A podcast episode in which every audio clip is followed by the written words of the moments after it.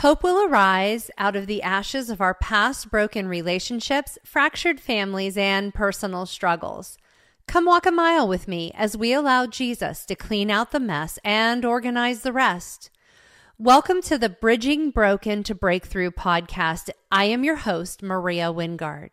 Grab your shoes, lace them up as we start strolling through this week's episode. Navigating holiday guests.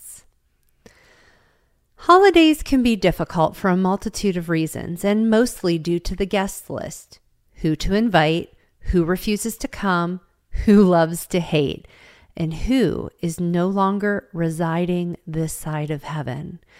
There is no easy one size fits all solution, but a conversation I had with my mom might be helpful for navigating the impossible.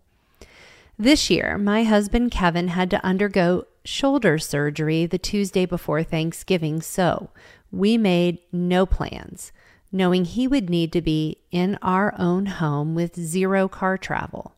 It's weird being at home alone for a major holiday, especially with a patient recovering from surgery. The kind calls and texts are heartwarming and the Thanksgiving trimmings were all here, but it's just not the same as being surrounded by all the festivities. For it glaringly highlights those who have chosen to remove themselves from our lives, along with those missing because death ended the conversation. A close friend texted that a husband of a fellow friend had a heart attack and died right after they ate their Thanksgiving dinner somehow. The death blow hitting on the holiday tends to sting a little bit harder. Shortly after that, another young lady texted wanting help navigating her rocky relationship with her parents.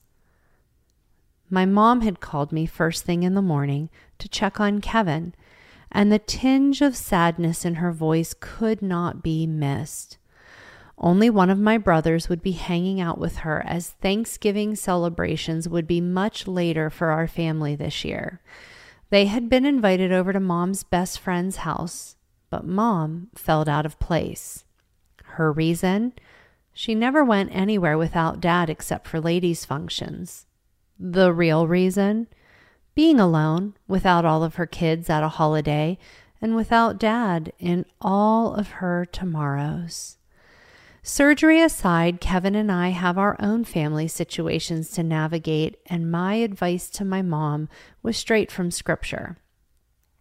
Mom, you may not have your first pick for the holidays, but you can find joy with your 20th pick, and your bestie's house is definitely not 20th down on the list.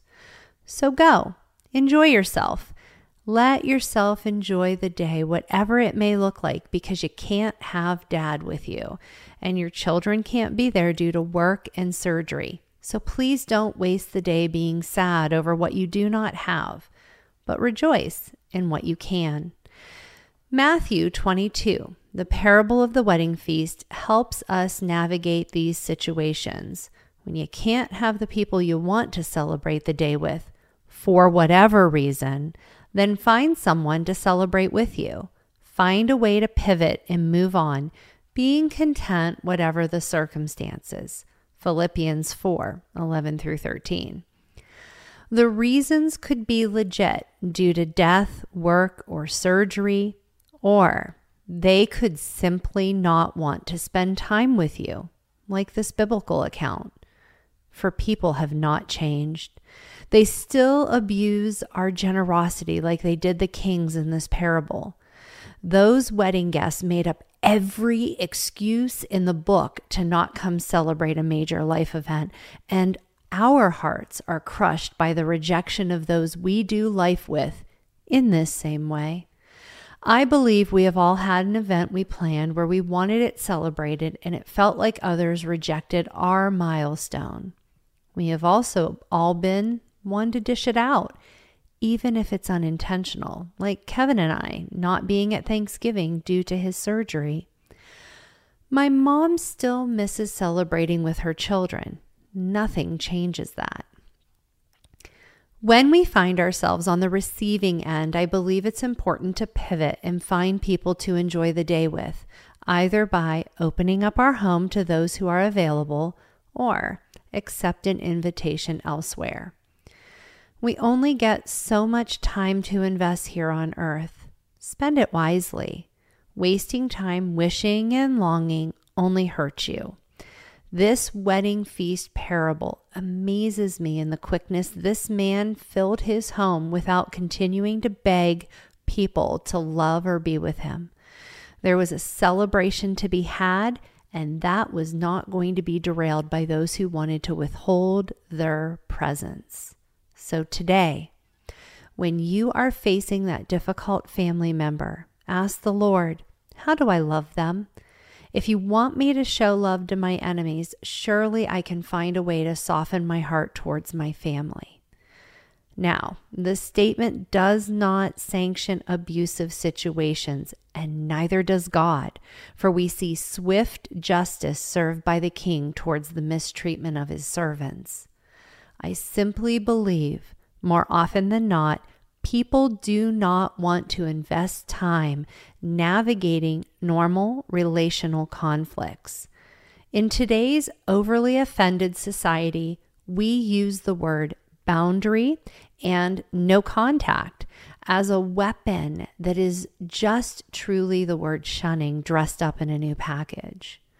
Hopefully, this will show you biblically how to honor the boundaries set and adjust your expectations. It's okay to move on when others reveal their heart towards having you in their life. Like this parable, find a way to send out additional invites. Open your heart to new relationships. We can want close relationships and be really sad that the other person does not want to engage the way we want to. while at the same time choosing to not let it control our life. If this is you, take the time to grieve because without both parties wanting to increase their capacity for engaging, it will never develop into something deep and meaningful. This is why you may feel frustrated and hurt. Realize today that you cannot do their part for them and adjust your expectations accordingly. Relationships are a two way street where both the privilege and the responsibility of you should be increased or diminished based on their participation. This is what we see in this parable. The privilege of access was removed and others given the opportunity. If your heart is sad today, see where you may be able to accept or extend an invitation to find gratitude. I am grateful you decided to walk a mile with me, your host, Maria Wingard, on the Bridging Broken to Breakthrough podcast. I pray that through our conversation, Jesus reveals how he is bridging broken to breakthrough as we stroll through another mile in this journey called life. Hope will arise if you let him in your life today. To listen to past episodes or find out more, please visit hopewillarise.com.